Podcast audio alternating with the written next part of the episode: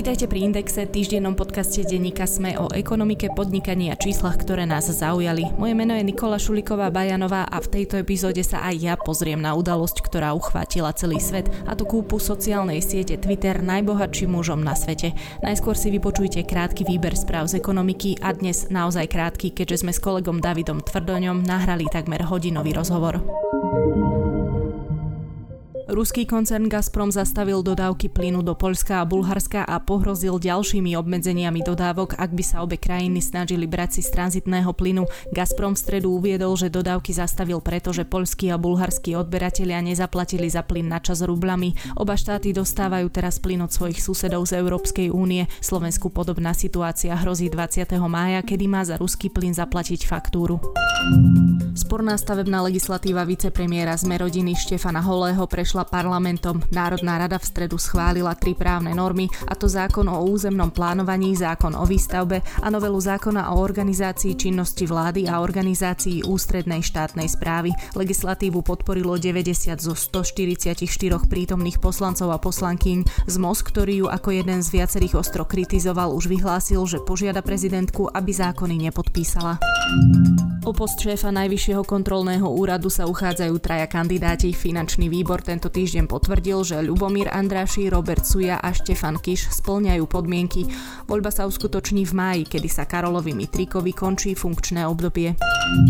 Ceny novostavieb v Bratislave sa v úvode tohto roka zvýšili medziročne v priemere o 25%. Vyplýva to z analýzy spoločnosti Bankond Investments. Dôvodom je enormne malá ponuka nového bývania, ktorá spôsobuje, že podmienky diktujú predávajú predávajúci. Aj analytici pritom poukazujú na to, že takýto stav je neudržateľný.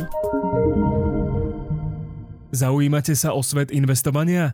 V tom prípade určite viete, že finančné trhy so sebou okrem želaného rastu niekedy prinášajú aj poklesy. Vtedy je dôležité zachovať chladnú hlavu a nespanikáriť. Pri poklesoch svoje investované peniaze nevyberajte a počkajte, pretože situácia sa skôr či neskôr otočí vo váš prospech. Ďalšie užitočné informácie, ktoré vám pomôžu pri investovaní, nájdete na stránke tatrabanka.sk v sekcii Investičná sedmička.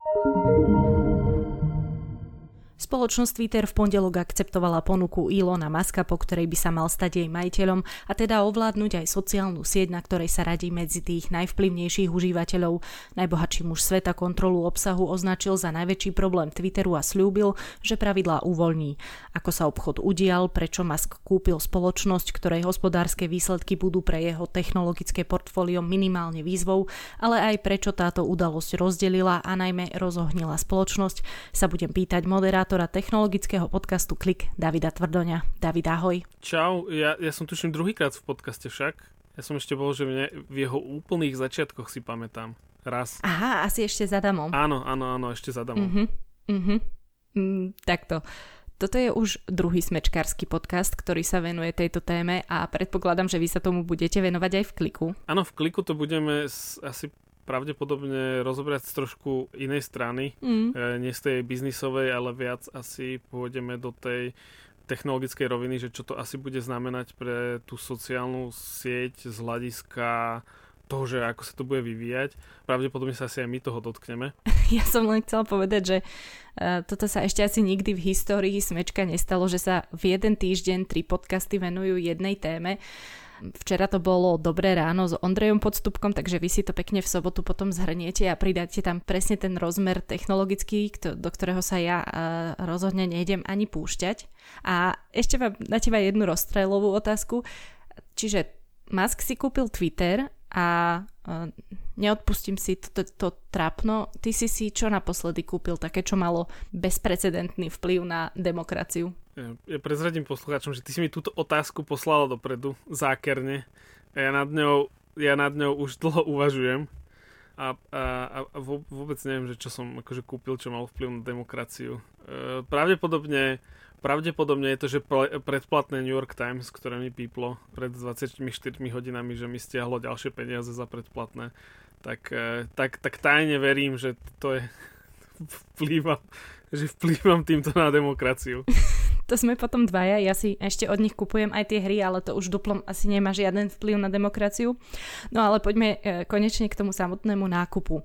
Čo o ňom vieme? Ja poviem základnú informáciu a to, že Musk ponúkol 44 miliard, viac ako 44 miliard dolárov, čo je v prepočte nejakých viac ako 41 miliard eur.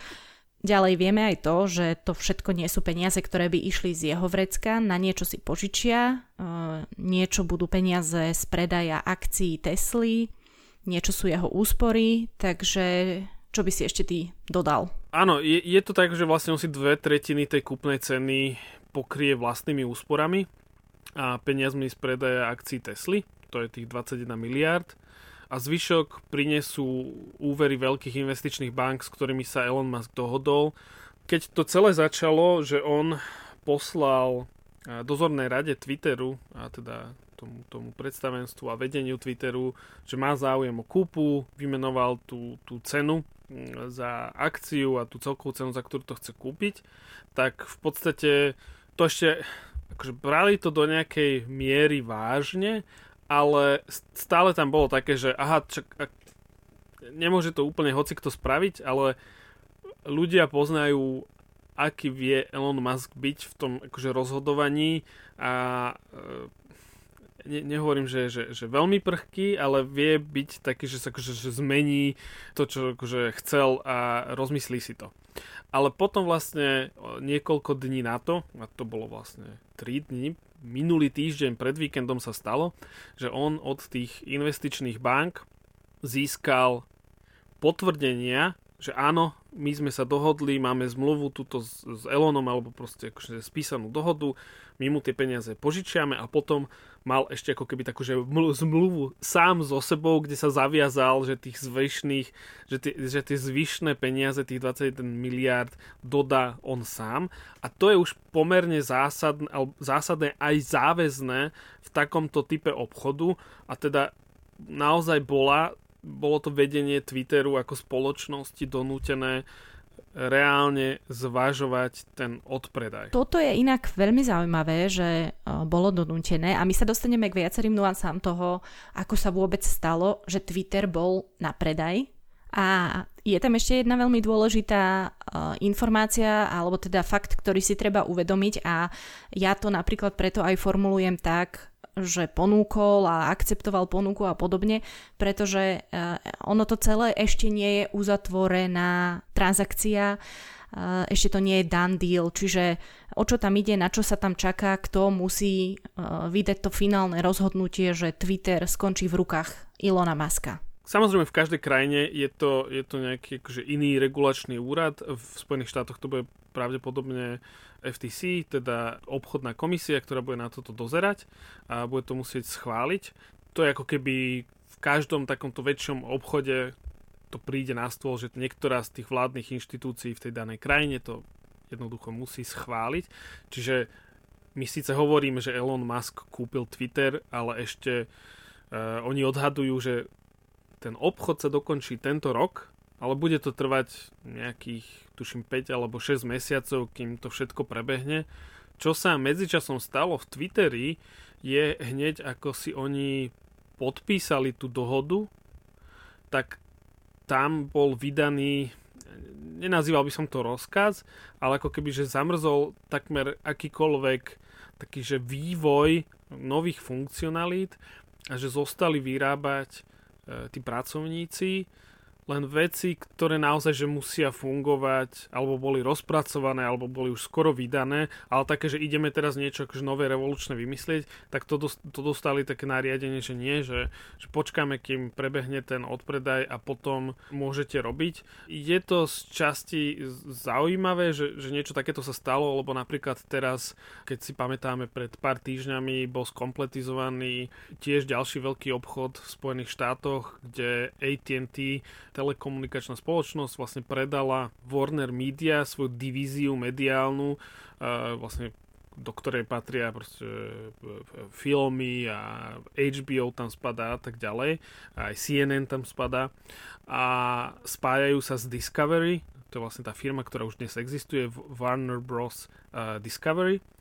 A Vieme tiež, že minulý týždeň oznámila už nová spoločnosť s novým šéfom Davidom Zaslavom, že idú zrušiť CNN Plus, čo bola streamovacia služba, ktorú by CNN postavilo. Čo zaujímavé, oni postavili CNN Plus, ale keď si si predplatila CNN Plus, čo si vlastne na Slovensku ani nemohla predplatiť, neviem či vieš, ale nemala si tam vysielanie CNN, bol tam ako keby, že zvlášť 12-hodinové nové vysielanie urobené, oni najali stovky ľudí a celý čas vlastne títo noví majiteľia z Discovery to nechceli, ale tým, že nebol uzavretý ten obchod, oni nemohli priamo dávať rozkazy a rozhodovať, že čo majú robiť. Čiže keby v Twitteri uh, sa rozhodlo, rozhodlo to, to predstavenstvo uh, urobiť takže takýto krok. Predpokladám, že tiež po, po dohode.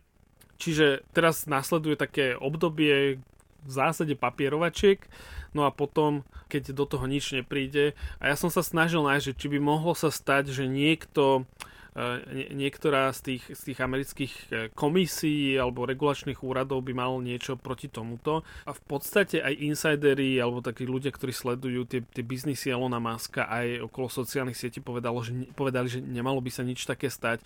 Dokonca viacero novinárov som videl na Twitteri, že, e, že sa vyjadrili, že je až zarážajúce, ako jednoducho e, môže miliardár kúpiť takúto sociálnu sieť, ktorej tá hodnota je malá, tých 44 miliard v porovnaní, keď sa pozrieš s Appleom, Amazonom alebo také málo, ale tá ako by som povedal, že hodnota v spoločnosti, ktorú prináša Twitter, a o tom sme sa veľa bavili v kliku, do, nechcel by som do toho ísť v tomto podcaste, lebo, lebo je to nádlho, ale v podstate akože ten, ten Twitter slúži na internete veľmi ako taká informačná vrstva, napriek tomu, že má len niek- niekde okolo 217 miliónov aktívnych používateľov a už aj Snapchat ho dávno preskočil z, z, z 300, 300 miliónmi aj, aj úplne ďalšie sociálne siete, tak tá informačná hodnota a to, že tam máš uh, influencerov. Barack Obama. Áno, máš tam proste prezidentov, politikov, takmer všetkých ľudí z médií,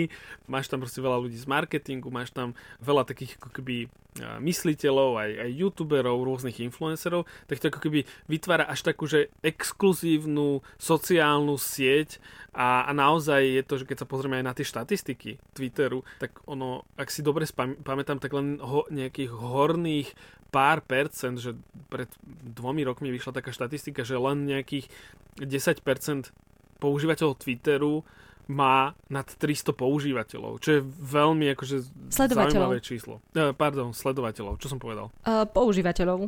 Uh, áno. Svojím spôsobom to ale sedí. Svojím spôsobom to sedí. Čiže, čiže je, je to na jednej strane že zarážajúce, na druhej strane nič by sa nemalo stať. Možno, možno jedna vec to môže trochu spomaliť a to je spôsob, akým Elon Musk celú túto transakciu pred tým mesiacom podstate, alebo už to myslím, že bude mesiac alebo tri týždne začal, za čo ho môže americká komisia pre cenné papiere a burzy SEC naháňať. Áno, aj to si povieme.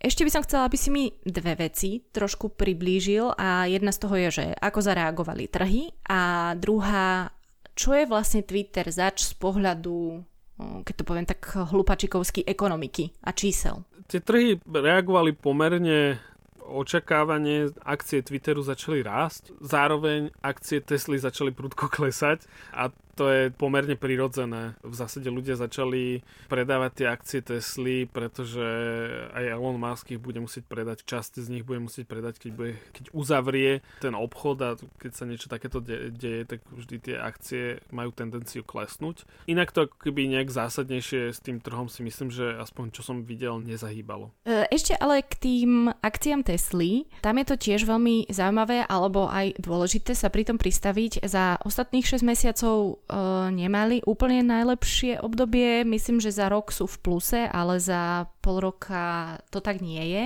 A spomínam to preto, že na akcie Tesly je viac menej naviazaný ten prvý balík tej splátky, alebo ako to nazvať, kde sa hovorí, že ak by hodnota akcií klesla o 40%, čiže pod nejakých 560 dolárov, tak Musk by musel splatiť časť e, pôžičky alebo dodať ďalších niekoľko miliárd dolárov, a teda nie málo, 50 miliárd dolárov ako zábezpeku. Teraz je tá hodnota akcií nejakých 900 a nehovorím, že existuje nejaký padný dôvod obávať sa, že sa to stane, že tie akcie Tesly klesnú až o také e, vysoké percento a ty tiež hovoríš, že e, tak ako zareagovali tie akcie nie je úplne, že to nie je úplne neštandardné, ale stále si myslím, že to treba sledovať, pretože môže sa stať čosi a bude to mať napokon e, vplyv na celú tú transakciu. Áno, dokonca existujú také názory a myslím, že ty si to aj e, mala o tom v indexe epizódu, čo sú tie meme stocks, tie meme akcie.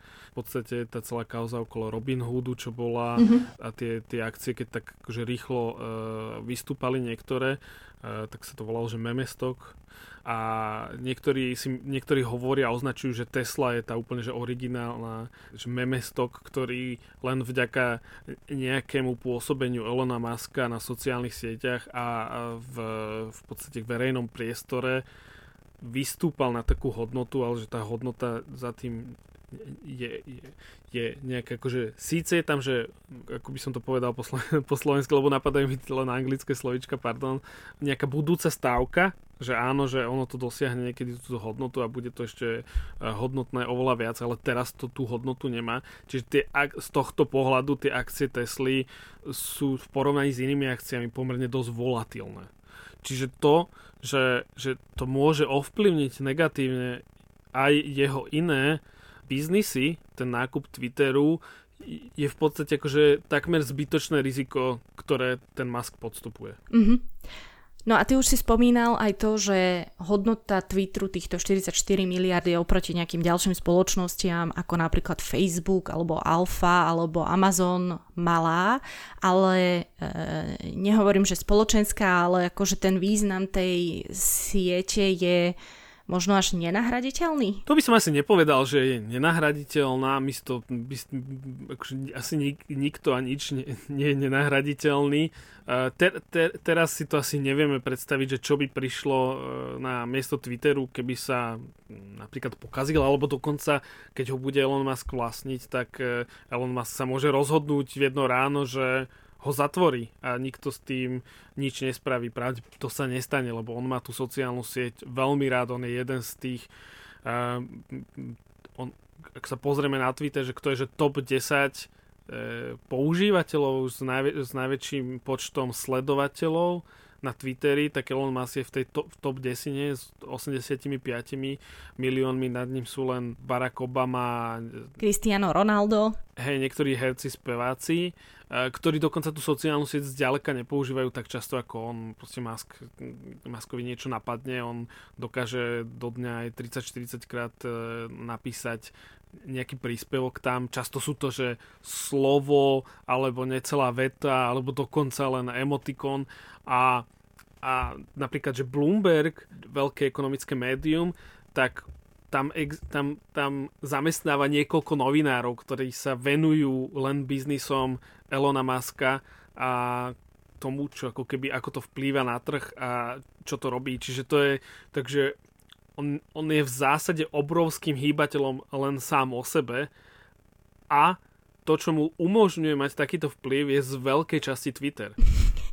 My, my stále ideme k tej jednej z tých najdôležitejších otázok a ja sa ospravedlňujem, že ťa stále takto obmedzujem, ale ja naozaj chcem počuť, čo je Twitter zač. A to som zabudla povedať na úvod, že David, žiadna z uh, informácií nie je triviálna. Uh, naozaj nechcem, aby sme predpokladali, že každý vie presne, čo je Twitter zač. Jasné, že ľudia vedia, že to je sociálna sieť, ale uh, aby sme si presne aj vysvetlili a, a ilustrovali, že ako je vlastnená, ako je obchodovaná, ako je vedená a podobne. Čiže čo je ten Twitter zač z pohľadu ekonomiky a čísel, ako som sa už pýtala predtým? Je to verejne obchodovaná spoločnosť, má, má jednoducho akcie, má svojich akcionárov a klasickú štruktúru, ako povedzme, že iné obchodované firmy z tohto pohľadu je to proste veľmi štandardná spoločnosť.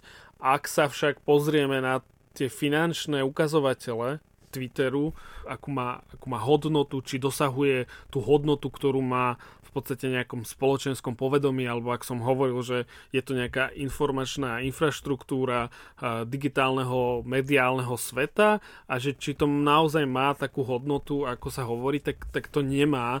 V podstate Twitter má niekoľko zdrojov príjmu. Tým najväčším zdrojom príjmu sú reklamy, podobne ako takmer všetky ostatné sociálne siete. Jednoducho ideš na Twitter. Twitter bol mimochodom prvá sociálna sieť, ktorá mala feed teda, že otvorila si si Twitter a oni od začiatku mali proste to radenie príspevkov z hora dole a proste nekonečné, až, až potom prišli ostatné sociálne siete, ktoré to, uh, ktoré to prevzali. A v tý, ako sa sú radené príspevky ľudí, ktorých tam sleduješ, lebo proste prídeš tam ako používateľ, môžeš sledovať nejakých ľudí, ak nesleduješ žiadnych ľudí, tak ten Twitter ti ponúk, ponúka algoritmom vygenerované príspevky, respektíve tweety, ktoré si môžeš pozerať, aby si tam nemala úplne prázdnu tú časovú os.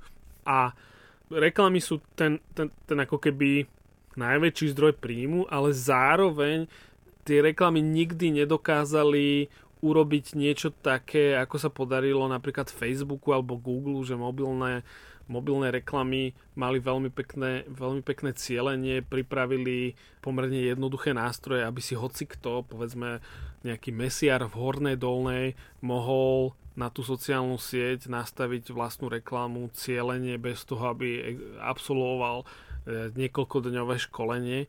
A ten Twitter to nikdy nedokázal ako keby takto dotiahnuť, aby to bolo také, že jednak sa im nepodarilo tak rýchlo rásť, aby dosiahli obrovských rozmerov a, nikdy, nikdy, to, nikdy tá efektivita ani reklám nebola považovaná, že aha, že toto je sociálna sieť, na ktorej keď investuješ 10 dolárov do reklamy, tak získaš minimálne 100 dolárov a tak ďalej. Samozrejme, ten Twitter má nejaké tie nastavenie, že môžeš si ísť aj teraz ty cieliť tú Twitter reklamu a tak, ale aj keď som uh, nedávno robil taký experiment, že porovnával ten výkon reklám Facebook a Twitter z rovnaká cena, tak síce na tom Twitteri za rovnakú sumu som dostal väčší zásah z nejakého dôvodu ako na Facebooku, ale na tom Facebooku to vždy prinieslo viacej tých akože reálnych lídov, respektíve ľudí, ktorí si klikli a potom napríklad, že prihlásili sa na newsletter. A ďalší taký akože nový zdroj príjmu, ktorý Twitter začal e, minulý rok v podstate testovať, je predplatné, ktoré sa volá Twitter Blue. Je to v podstate služba, ktorú si môžeš mesačne za 3 doláre predplatiť, je dostupná zatiaľ len v nejakých troch, štyroch krajinách sveta, čiže tie americké hovoriace klasicky, Amerika, Kanada, Austrália, tuším, tuším Veľká Británia. Nie som si istý, či vo Veľkej Británii to už je. A keď si to predplatíš, tak získaš prístup k nejakým trom, štyrom funkciám navyše, napríklad, že môžeš si zmeniť logo Twitteru, uh, je tam na výber nejaký, neviem, 20-30 od farebných po čiernobiele. Pribudne ti tam zoznam najviac zdieľaných článkov, ktoré ľudia, ktorých sleduješ, e, zdieľali. Čiže ako keby máš taký rýchly prehľad, že aha, dobre, že v tejto mojej bubline, čo boli tie najzdielanejšie odkazy, no to nemusia byť články, ale akože odkazy a potom, potom tam máš ešte napríklad e, vstávanú funkciu že majú partnerstva s niektorými spravodajskými webmi, na ktoré ideš a tie spravodajské weby máš v rámci Twitteru, keď ich si otvoríš, tak máš bez reklamy. Ale toto pomerne pomaly rastie, Twitter ani nedáva nejaké čísla, pravdepodobne sa hambia za to, ako malo to rastie. Veľa to využívajú novinári, pretože im presne tá funkcia toho, že vidíš, eh, ktoré odkazy boli najzdielanejšie v tej tvojej bubline, tak to je pomerne užitočný nástroj ale, ale inak, to, inak to nie je nejaké akože revolučné. Potom Twitter v podstate skopíroval Clubhouse, spravil funkciu Twitter Spaces, ktorá je pomerne obľúbená opäť v, mediálnych okruhoch, často to používajú, veľa médií to vidím používať a potom samozrejme e, kryptonačenci, e, ktorí diskutujú o kryptomenách a NFT od rána do večera a opäť to je, tam predstavil Twitter taký zdroj príjmu, že ty si môžeš vytvoriť platené Twitter Spaces, teda len ľudia, ktorí si zaplatia povedzme, že 3 eurá, tak sa môžu zúčastniť a jeden z takých tých nových zdrojov príjmu, ktoré posledné mesiace sa snaží Twitter vybudovať, sú presne krypto a NFT. Musk povedal, že za akciu zaplatí 54 dolárov 20 centov, čo je tiež suma, ktorá má isté konšpiračné pozadie a celkom znie aj uveriteľne, môžeme si povedať neskôr. Ako vznikla vlastne táto suma? V čase ponuky to bola prémiová cena, ktorú ponúkol. Niektorí analytici hovorili, že síce áno, v čase, keď to Musk ponúkol túto cenu, tak Twitter mal hodnotu niekde okolo 40 dolárov na akciu, avšak ešte niekedy minulý rok, keď Twitter oznámil tých veľa zmien a zdalo sa, že prináša veľa funkcií, tak cena tých akcií sa šplhala niekde medzi 60 a 70 dolármi a, a v podstate títo finanční experti vraveli, že to, vedenie spoločnosti by to malo odmietnúť a požadovať aspoň 60 dolárov. Musk však v tej svojej ponuke povedal, že toto je jeho finálna ponuka a pravdepodobne väčšina tých v podstate akcionárov, tých veľkých akcionárov a tých, tých nie je veľa, tak tých, tých sa asi, asi rozhodli, že OK, že berú to, že asi lepšiu, lepšiu cenu akcií nedostanú od nikoho ďalšieho.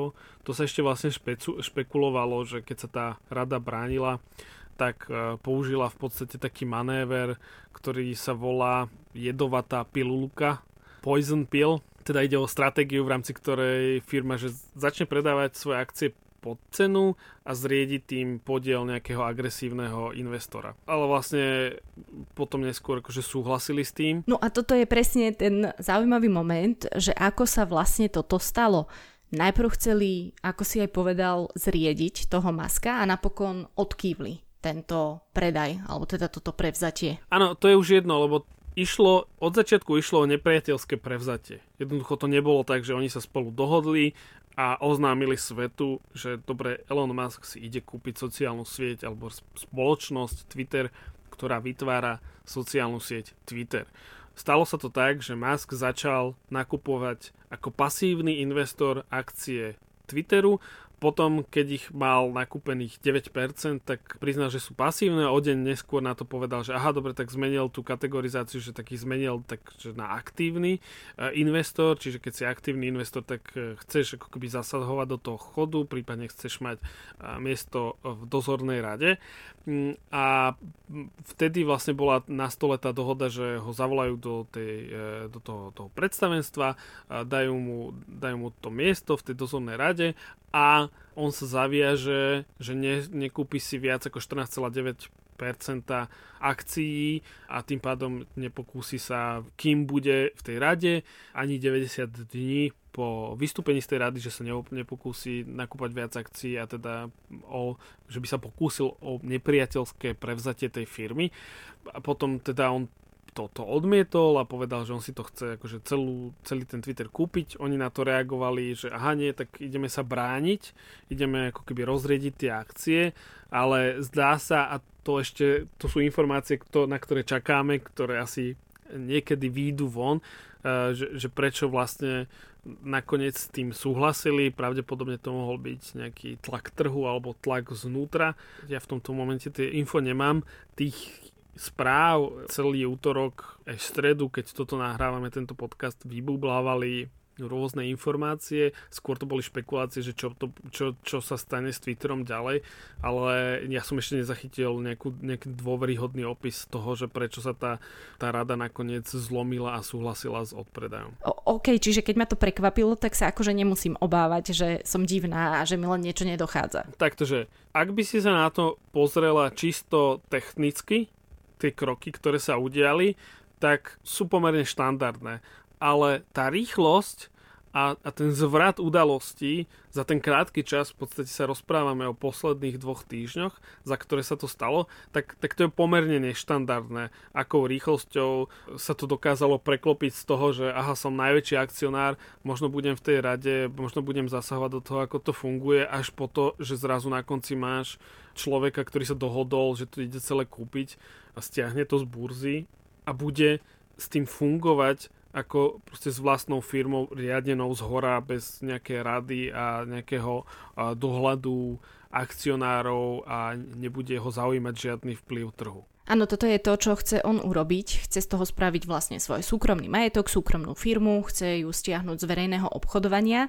A e, to, čo som ja najprv nevedela úplne pochopiť, bolo to, že on povedal, koľko vyplatí akcionárom za akciu, ale vlastne Twitter sa stále obchoduje. Ešte stále sa dajú tie, tie, tie akcie nakúpiť a tá cena stúpa, klesa a tak ďalej. Čiže keď on povedal, že to kúpi za 54 dolárov 20 centov, tak ja som stále nechápala, že a prečo potom stúpli ceny akcií. No a potom mi to samozrejme celé došlo, že on vlastne nastavil benchmark a teraz je na ľuďoch, čo spravia, že či budú vyčkávať až do momentu, kedy prebehne celá tá transakcia a potom sa uvidí, že či teraz napríklad predávali, alebo v nejakom čase, nehovorím, že teraz, ale v najbližších možno mesiacoch akcie predajú za 60 dolárov, keď Musk bude potom odkupovať za tých 54,20. Čiže potom je to takto celé došlo. Dúfam, že to hovorím správne. Ak to nehovorím správne, tak budem rada, ak ma niekto opraví. Ale to je podľa mňa, že oveľa menej zaujímavé ako ten moment napríklad toho, že ako prístupí Elon Musk k tomu, ako udrží tú firmu aspoň v nejakých čiernych číslach, pretože síce by ju mohol dotovať, ale on reálne, síce hovoríme, že je to najbohatší muž na svete, jeho majetok je, je podľa Bloomberg miliardárskeho indexu uh, cenený okolo 260 miliard e, dolárov, keď som sa naposledy pozeral a väčšina, väčšina z tých peňazí je akože vhodnota jeho firiem Tesla, SpaceX, uh, The Boring Company, Neuralink a, a ďalšie investície, ktoré, ktoré urobil. Uh, o ňom sa hovorí, kolujú také príbehy, že on, on dokáže keď proste bolo treba v Tesle pracovať veľa, boli tam nejaké akoby ťažkosti, keď zavádzali tie procesy, že proste tam spal aj na zemi. Z tohto pohľadu to kvázi nie je nejaký akože rozmaznaný miliardár. Jeho tiež bývalé partnerky hovorili, že nejak akože nehýril e, čo sa týka majetku, e, neplitval, ne, proste ne, nedával to do takých vecí, že proste potreboval mať veľký dom s bazénom a tak ďalej. Ale v podstate tým, ako si on vytvoril tlak na seba spôsobom, akým získa Twitter cez tie akcie aj Tesly, tak bude musieť Twitter udržiavať v nejakých akože, buď rozumných stratách, alebo ideálne ho dostať do aspoň minimálnych čiernych čísiel, aby sa to nezačalo odzrkadlovať na jeho ostatných firmách a, a celkovom majetku, čo napríklad môže spraviť jednoducho, že e, môže nájsť nejaké synergie medzi svojimi firmami. Rozprával o tom, že chce otvoriť ten algoritmus, e, na ktorý používa Twitter, čo, čo úplne nevieme, že čo to znamená, pretože tie, tie algoritmy to sú také, že čierne skrinky, aj keď to otvoríš, tak akože veľa ľuďom to, alebo možno ani nikomu to vie nič nepovedať. Stačí si spomenúť, Facebook e, prišiel e, na to, že mal chybu vo svojom algoritme, keď ten algoritmus nepotláčal škodlivý obsah pred, e, myslím, že pred pár týždňami to, to sa prevalilo. Jednoducho 6 mesiacov algoritmus Facebooku bol zle nastavený a nepotláčal e, škodlivé príspevky a ten tým, ktorý mal to opraviť, tak akože nevedeli, nevedeli úplne nájsť v tom algoritme, že čo sa tam pokazilo, proste museli to dlho, dlho skúmať, čiže je, je to taká ako keby pochybná myšlienka, že teraz keď niekto akože otvorí ten, alebo zverejní ten algoritmus, tak že, že príde niekto ďalší a ľahko ho pochopí. Uh, určite sú nejakí ľudia, ale akože nejakým spôsobom to nezmení svet, ale čo som chcel povedať, akože dá sa tam predstaviť nejaký biznis model, že by sa na tomto začali stavať nejaké ďalšie decentralizované siete, uh, ako je napríklad Mastodon, tiež sociálna sieť, ktorá je podstate, že môžeš si ty spraviť svoju vlastnú verziu, stiahnuť si ju z internetu a prevádzkovať ju, ale tam ešte Elon Musk vravel, že by predstavil predplatné, že oveľa viac by išiel do toho, aby ľudia priamo platili, aby mohli byť na Twitteri. Povedzme, špekuloval sa o tom, že ľudia, ktorí tam majú veľa sledovateľov, by automaticky boli spoplatňovaní, ako, aby platili za, svoj, za ten prístup k tým svojim sledovateľom, čo, čo nie je taká šialená myšlienka. V zásade Facebook to robí cez reklamu, že ty keď máš na Facebooku stránku alebo ty ako osoba, že ťa sledujú povedzme stovky tisíce ľudí a ty keď dáš príspevok, tak ten dosah toho príspevku nemá stovky tisíc, na, na tie stovky tisíce má nejaké možno 1-2% a Facebook hovorí, že ah, chceš zasiahnuť viac ľudí, tak zaplať. Čiže je to vlastne len nejaké predplatné pre týchto ľudí s, veľký, s veľkým počtom sledovateľov. By bol opačný princíp, ale e, de facto by to bolo tiež rovnaké, že aha, tak my sme ti sprostredkovali prístup a ty, keď chceš mať ten prístup naďalej, tak tu si plať. Zároveň sa ro- rozpráva o Twitteri, e, že to bolo také dobré zamestnanie, že tam bola prezamestnanosť, boli tam, bol tam veľa divízií, ktoré niečo robili, ale nemalo to že reálny vplyv. V zásade Elon Musk by mohol celé oddelenia prepustiť napríklad komunikačné oddelenia, komunika- oddelenia, ktoré sa venovali styku s investormi, zmenšiť právne oddelenie, ktoré riešilo presne to, že keď si verejne obchodovaná spoločnosť, tak máš nejaké záväzky.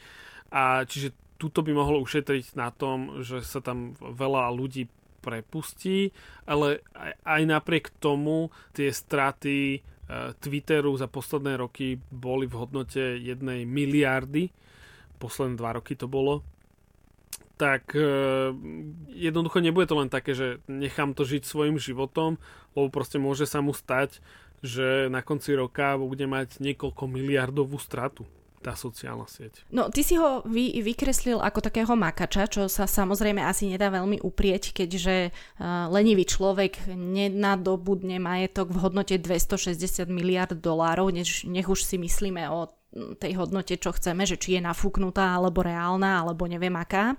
Ale ja som napríklad o ňom počula, a to nespomínam len ako nejakú takú anekdotickú príhodu, alebo že poďme sa zasmiať, ale ono to naozaj ilustruje v ďalšom rozmere, aký je on človek. Tak ja som zase počula, že on neznáša žltú farbu. No nie, nepočula som to, nepovedala mi to kamarátka, alebo čo normálne som čítala v relevantných médiách, že on neznáša žltú farbu, preto v jeho fabrikách nepoužívajú žltú farbu a preto sa zamestnanci, zamestnanky nečastejšie zrania.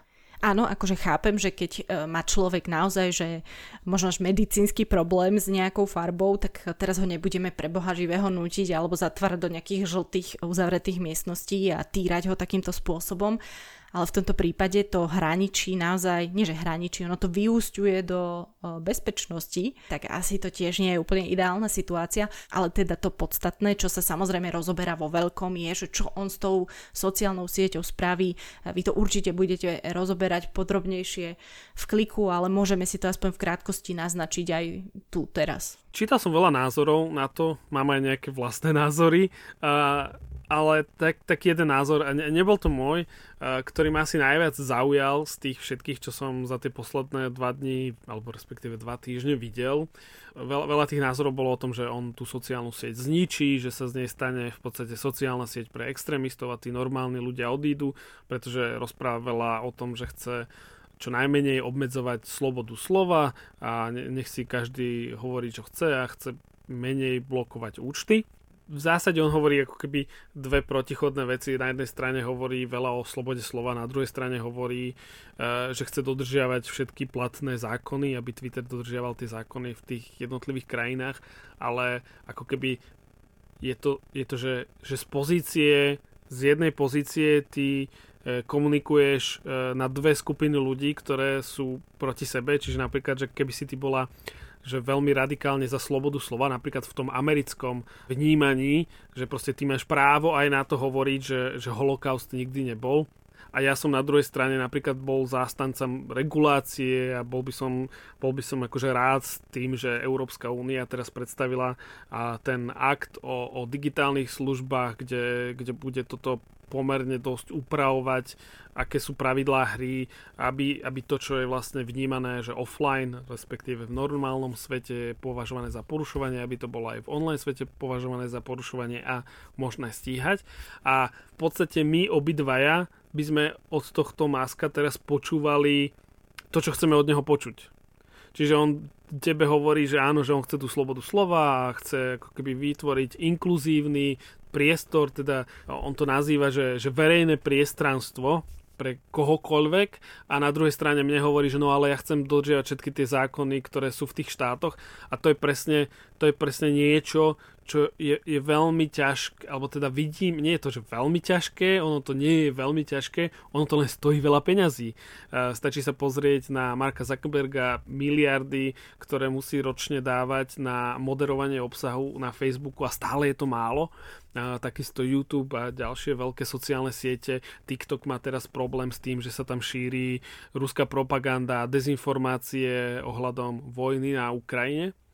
A, a ono to nestojí len peniaze, ono to stojí aj mentálne zdravie ľudí, ktorí sa musia pozerať napríklad na násilné videá. To je a, obrovský, obrovský problém. Presne, presne tak. Čiže ako keby tieto dve skupiny ľudí dostávajú od neho ako keby... Pro, Sice trochu protichodné, ale akože dost, každý si z toho zoberie to svoje.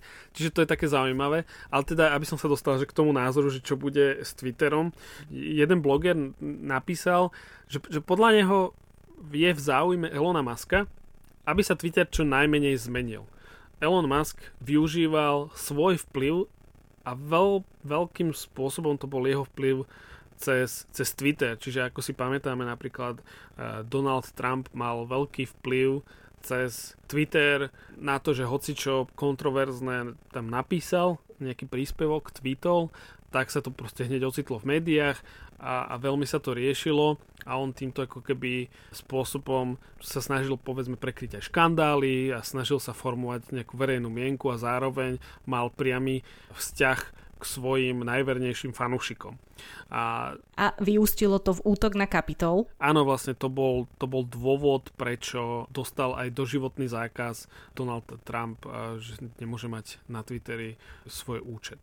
No a teraz, keď sa pozrieme na toho Elona Muska, tak on, mal, on má 85 miliónov používateľov. Už, už sme hovorili, že to je vlastne jeden z top, top 10 ľudí, ktorí sú tam a zároveň je to človek, ktorý je z týchto asi top ľudí taký ten najaktívnejší v tom, ako používa tú sociálnu sieť a to je jedna stránka veci, ale že tým, ako ju využíva, tak on vlastne pomáha všetkým svojim biznisom. Čiže napríklad, keď sa pozrieme, tak je, je pomerne známe, že Tesla nemá marketingové oddelenie. V zásade marketingové oddelenie Tesly uh, je Twitter Elona Muska. Áno, tam sa môžeme vrátiť k tým 420, nie 420, ale tým 420 dolárom, ktoré sme načrtli už predtým. Ja si pamätám, že to bolo niečo na štýl, že on napísal na Twitter, že stiahne akcie Tesla, alebo teda, že stiahne e, Teslu z burzy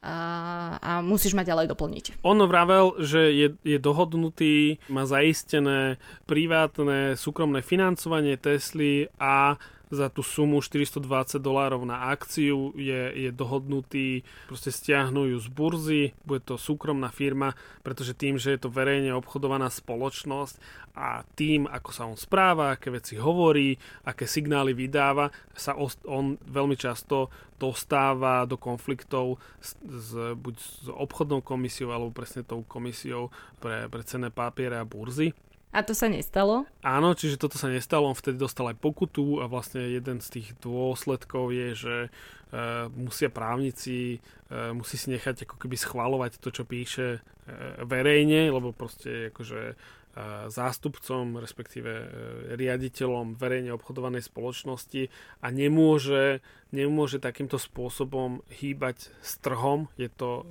Spojených štátoch protiprávne, pravdepodobne vo viacerých krajinách by to bolo. Ale teda, tá, čiže v tej sume 54,20 je schovaných tých 420 dolárov a potom je tam ešte schovaný odkaz e, vlastne na marihuanu, lebo 20. apríl je, je medzinárodným dňom. V celom tom procese prevzatia Twitteru je niekoľko dôležitých mílnikov. Jeden je povedzme napríklad v roku 2017, kedy sa objavila prvá nejaká zmienka o tom, bolo mu tu viac menej tak vnúknuté, že by mohol kúpiť Twitter. A to bola asi taká prvá verejná informácia o tom, že by sa niečo niekedy takéto mohlo stať. No a potom ten druhý milník, ktorý vyberám, ono ich je samozrejme viac, ale ten, ktorý vyberám a ktorý sme tiež už naznačili a chcem, aby sme ho ešte viac priblížili, je vlastne nákup tých 5 a potom tých ďalších 4% akcií, za ktoré má vlastne teraz problémy. Takže o čo ide? Môžem to v rýchlosti, môžem to v rýchlosti povedať, lebo podľa mňa je to zaujímavé, že to je jeden z tých momentov, za ktorého bude tá komisia pre cenné papiere a burzy pravdepodobne pokutovať, totiž e, v rámci zákonov s, e, s cennými burzami a ob, verejným obchodovaním, ak si ty ako človek kúpiš 5 a viac percent, akže vlastníš 5 a viac percent akcií niektorej verejne obchodovanej firmy, musíš to priznať a vlastne to prizna- tie priznania sú potom verejné, čiže môžeš si pozrieť, môžeš si pozrieť, ísť na, tej, na tú stránku SEC a tam si pozrieť, tam sú ako keby na jednej stránke sú vylesitované, že ktorí ľudia vlastnia viac ako 5% akcií v tých verejne obchodovaných firmách. On, keď prekročil 5%, keď začal v niekedy v januári, februári skupovať tie akcie potichu skupovať tie akcie Twitteru, tak on to nepriznal a priznal to až keď ich mal 9%. Problém toho je, a to je vlastne to, za čo ho bude pravdepodobne tá, to SEC pokutovať, že tie 4% nakúpil za nižšiu hodnotu. Lebo hneď ako priznal, že má 9%, tak e, akcie Twitteru vystúpali o nejakých 30%.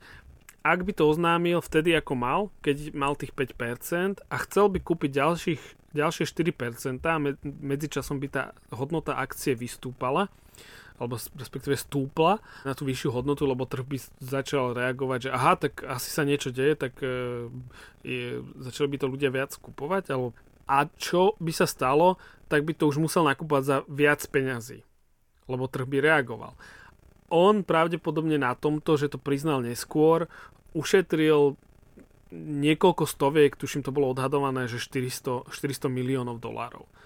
Čiže, čiže za toho s veľkou pravdepodobnosťou budú pokutovať. A už len to bolo také, také zvláštne špekulatívne, že to urobil. A, a vlastne od toho to celé začalo, že sme sa roz, začali rozprávať o tom, že Elon Musk asi kúpi Twitter, že čo by sa stalo. Povedali sme toho veľa, Keďže je toto ekonomický podcast, vrátim sa k tej ekonomickej podstate, možno k takej filozofickejšej rovine toho celého. Dominantné sú dva názory. Jeden hovorí, že človek ako Elon Musk alebo ľudia ako Elon Musk by nemali vlastniť sociálne siete ako Twitter, pretože e, to ohrozuje demokraciu. No a potom sú tu tie druhé hlasy, ktoré hovoria, že on nespravil nič nelegálne, on svoje peniaze minul na niečo, alebo teda ide minúť na niečo, čo sa jednoducho dalo kúpiť. Je to jeho kapitál, môže si s ním robiť, čo chce. Kam sa radíš ty? Ja tam tiež osobne napríklad, že nevidím problém aktuálne, že on všetko urobil, no nie úplne všetko, tie 4%, ak si odmyslíme tie 4%, tak ostatné kroky urobil v zásade eh, podľa platných zákonov, a vlastne podľa platných zákonov, aj to, čo som hovoril, že nikto tam nevidí nejaký problém, tak by ho mal dostať. Môžeme sa začať rozprávať o tom, a to je ako keby asi debata, ktorá začne aj vďaka Elonovi Maskovi, že ak existuje sociálna sieť, ktorá zrazu dosiahne takéto veľkosti, tak, že či by bolo v poriadku, keby napríklad prišiel nejaký čínsky miliardár a, a chcel by si ju kúpiť áno, na to už napríklad, že v Spojených štátoch existujú niek- niektoré zákony, ktoré by to asi zastavili, ale je to ako keby dobré také myšlienkové cvičenie, že dobre, tak Elon Musk, o ňom vieme veľa je pomerne schopný biznismen, odhliadnúc od toho, aké má charakterové črty.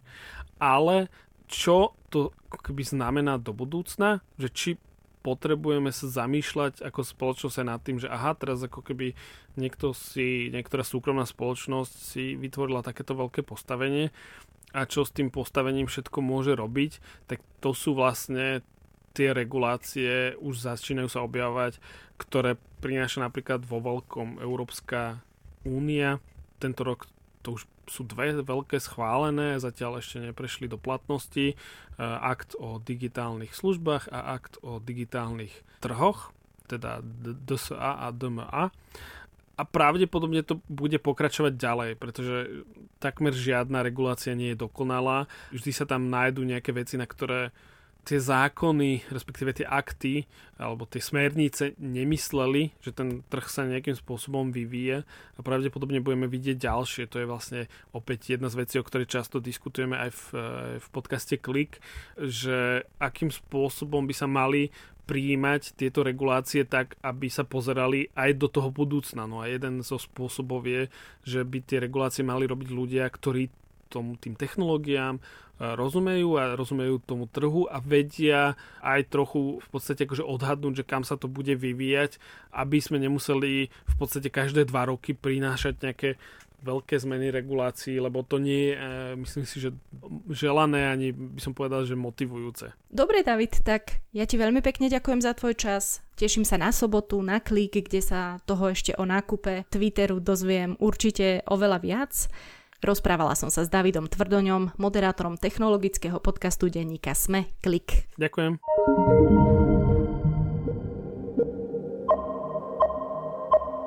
Tak a to je na dnes všetko. Počúvali ste Index, ekonomický podcast denníka Sme. Vychádza každý štvrtok a nájsť ho môžete ako vo všetkých podcastových aplikáciách, tak aj na webe sme.sk. Ak ste našli v podcaste chybu alebo sa mi chcete s čímkoľvek relevantným ozvať, budem rada, ak tak urobíte na nikola.bajanova.sme.sk alebo podcastindex.sme.sk. Ja som Nikola Šuliková Bajanová a teším sa na vás opäť o týždeň. Zaujímate sa o svet investovania? V tom prípade určite viete, že finančné trhy so sebou okrem želaného rastu niekedy prinášajú aj poklesy. Vtedy je dôležité zachovať chladnú hlavu a nespanikáriť. Pri poklesoch svoje investované peniaze nevyberajte a počkajte, pretože situácia sa skôr či neskôr otočí vo váš prospech. Ďalšie užitočné informácie, ktoré vám pomôžu pri investovaní, nájdete na stránke tatrabanka.sk v sekcii Investičná sedmička.